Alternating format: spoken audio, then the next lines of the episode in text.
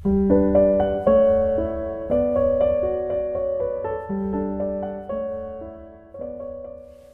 Libro di Cielo, volume ottavo, 4 ottobre 1907. La croce innesta la divinità all'umanità.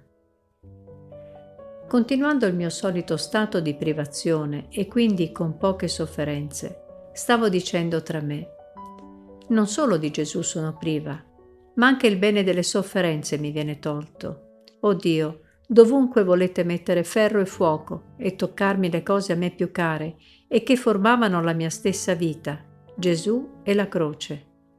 Se a Gesù sono abominevole per le mie ingratitudini, ha ragione che non viene. E tu, o croce, che ti ho fatto che così barbaramente mi hai lasciato? Ah, forse non ti ho fatto buon viso quando sei venuta? Non ti trattavo come mia fedele compagna? Ah, ricordo che ti amavo tanto che non sapevo stare senza di te e qualche volta ti preferivo lo stesso Gesù.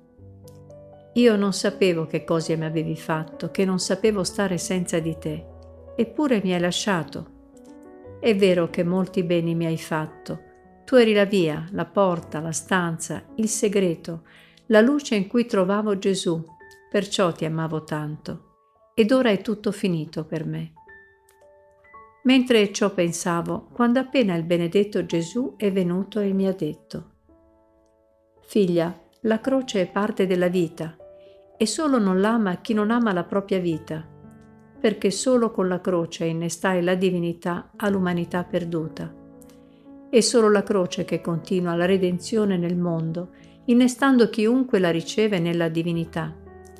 E chi non l'ama significa che non sa niente, né di virtù né di perfezione, né di amor di Dio né di vera vita.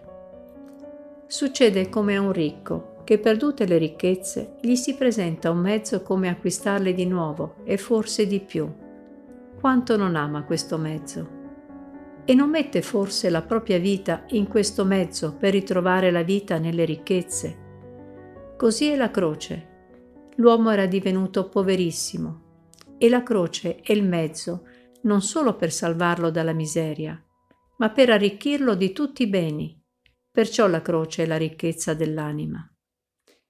Ed è scomparso ed io sono rimasta più amareggiata, pensando alla perdita che avevo fatto.